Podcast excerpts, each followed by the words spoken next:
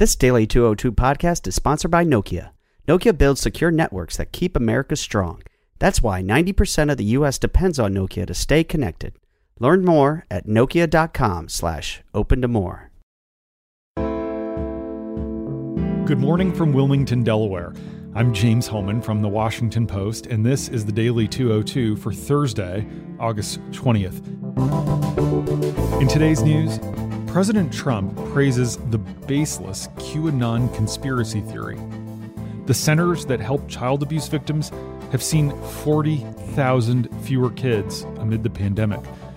And the leader of the Russian opposition to Vladimir Putin is gravely ill after drinking allegedly poisoned tea. But first, the big idea. Kamala Harris, the black daughter of immigrants from India and Jamaica, became the first woman of color to accept the nomination for vice president from a major political party during the third night of the Democratic convention here. She said our country is at an inflection point, with constant chaos that leaves us adrift, incompetence that makes us afraid, and callousness that makes us feel alone. She spoke here at the Chase Center on a small stage, witnessed by only a small group of reporters who had been tested for the coronavirus before being granted entry.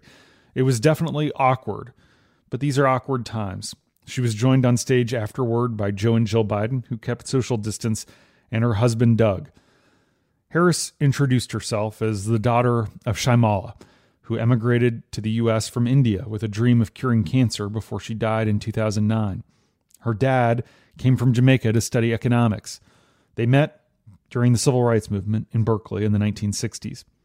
Speaking before Harris from a Revolutionary War museum just up the road in Philadelphia, Barack Obama delivered his most stinging attack to date on President Trump.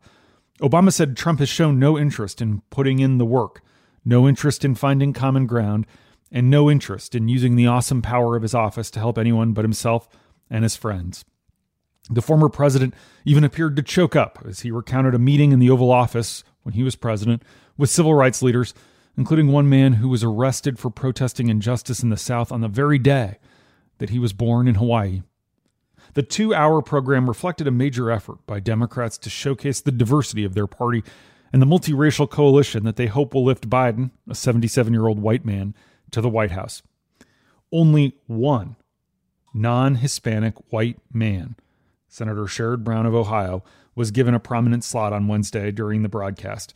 He co hosted a segment interviewing struggling small business owners, along with the Mexican American mayor of Los Angeles, Eric Garcetti.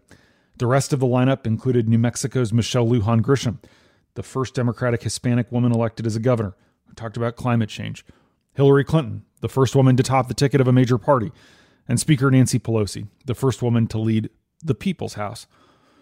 Clinton said people have often told her they didn't realize how dangerous Trump was and that they should have voted back in 2016.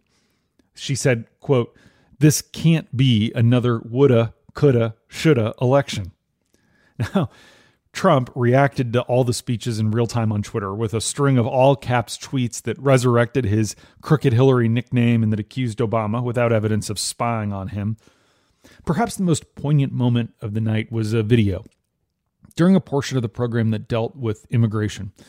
An 11 year old, Estela Juarez, an American citizen, read aloud an open letter that she wrote to Trump describing the pain of her mother's deportation to Mexico. Her mom came to our country when she was a young teenager. Her dad is a decorated Marine, but now she and her dad are alone in the United States. Estela said in her letter, quote, We need a president who will bring people together, not tear them apart. Tonight, the convention wraps up with Joe Biden delivering his acceptance speech. He's been dreaming of this moment for almost 50 years now. This, of course, is not the way he thought it would happen, but he'll get to speak on the same stage where Harris appeared last night, just a few miles from his house. Someone who thrives on speaking extemporaneously, feeding off his audience, and often frustrating his staff by veering off script. Biden has been working to craft a speech without built in applause lines, knowing he won't get laughter or cheers.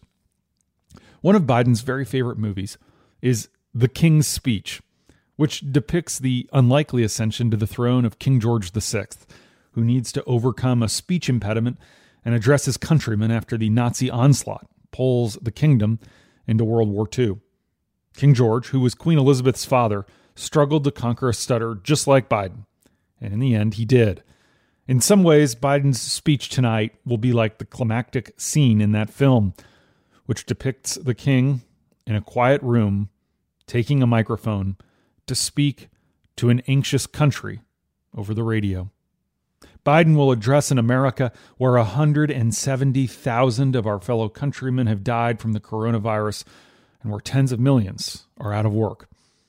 His speechwriters tell us that the pressure of this moment weighs heavily on him, and he's determined to meet it. And that's the big idea.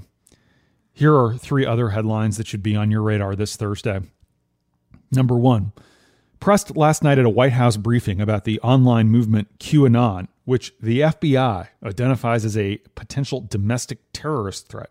President Trump claimed not to know anything about it other than the affection that its adherents have for him. He said they like him very much, which he appreciates, adding, quote, I heard these are people that love our country. QAnon believes Trump is secretly saving the world from a cult of pedophiles and cannibals inside the government. Asked about that, Trump said, quote, I'm willing to put myself out there, and we are actually saving the world. QAnon followers lit up in response to the president's comments, with users writing in all caps that the remarks validated their movement. Others were aghast. Jeb Bush, the former Florida governor who ran against Trump in 2016, tweeted, Why in the world would the president not kick QAnon's supporters' butts? Bush said they are, quote, nut jobs, racists, and haters who have no place in either party. And Facebook yesterday, before Trump's comments, banned about 900 pages or groups and 1,500 ads tied to QAnon. Separately, Trump urged supporters not to buy Goodyear tires after the company banned workers on its assembly lines from wearing his campaign hats. The company is headquartered in Ohio and one of the largest employers there. The president's limo also uses Goodyear tires. Number two, Child abuse reports began to plummet across the country this spring. Tragically, this is most likely not because it stopped happening. It's because teachers, doctors, and others suddenly had fewer ways of catching it or interacting with adolescents crying out for help. Now, a survey of children's advocacy centers across the country offers some of the clearest data yet on the scope of this gap in child abuse reporting.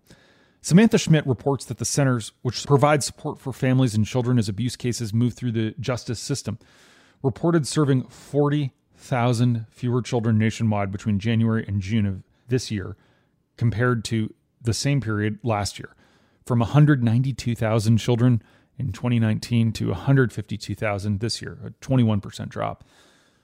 This is one of the several considerations that weighs on policymakers as they decide whether to reopen schools and bring kids back for in person learning. But there are obviously lots of competing interests.